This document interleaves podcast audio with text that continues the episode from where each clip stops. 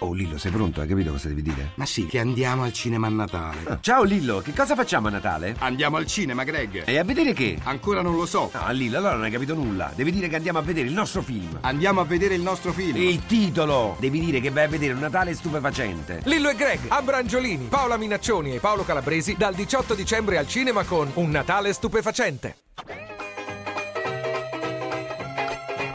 Il professore di lingue morte si suicidò per parlare le lingue che sapeva. Bergonzoni, lei usa tante parole, molti giochi di parole nei suoi spettacoli, ma mai il turpiloquio. Invece noi sempre più spesso siamo circondati da parolacce. Che ne pensa? Ma qui il problema non è la parolazza, ma il pensieraccio, cioè che cosa c'è dietro. La parola è la punta dell'iceberg, bisogna vedere cosa c'è sotto.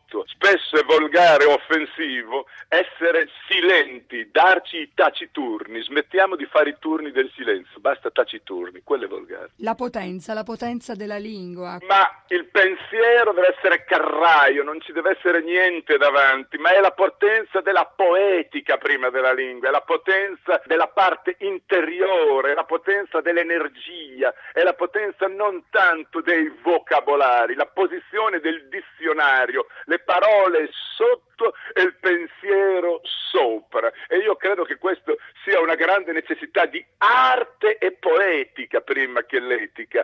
Eh, subì or not subì, diceva Shakespeare. Noi stiamo subendo troppo i silenzi, stiamo subendo troppo l'enfasi di chi chiede al padre di un morto cosa prova in questo momento. Questa è una vera pornografia. E il linguaggio dei politici? Il linguaggio dei politici è la mancanza di suono. Io non cambierei eh, partiti, cambierei spartiti. Alle parolacce si dà sempre più un attenuante, anche quando le parolacce diventano una vera e propria offesa. Perché? Ma eh, sicuramente perché c'è un tema di abitudine, siamo abituati al poco, siamo abituati al corto, viviamo sotto dettatura e poi perché c'è l'ironia, è una delle scuse peggiori l'ironia. Certa satira bassa, non la satira grande, fa la presa in giro delle persone che dicono, delle persone che fanno in maniera da riderci sopra, perché il problema è che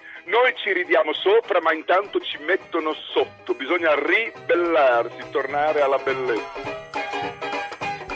L'italiano è una lingua parlata dai doppiatori.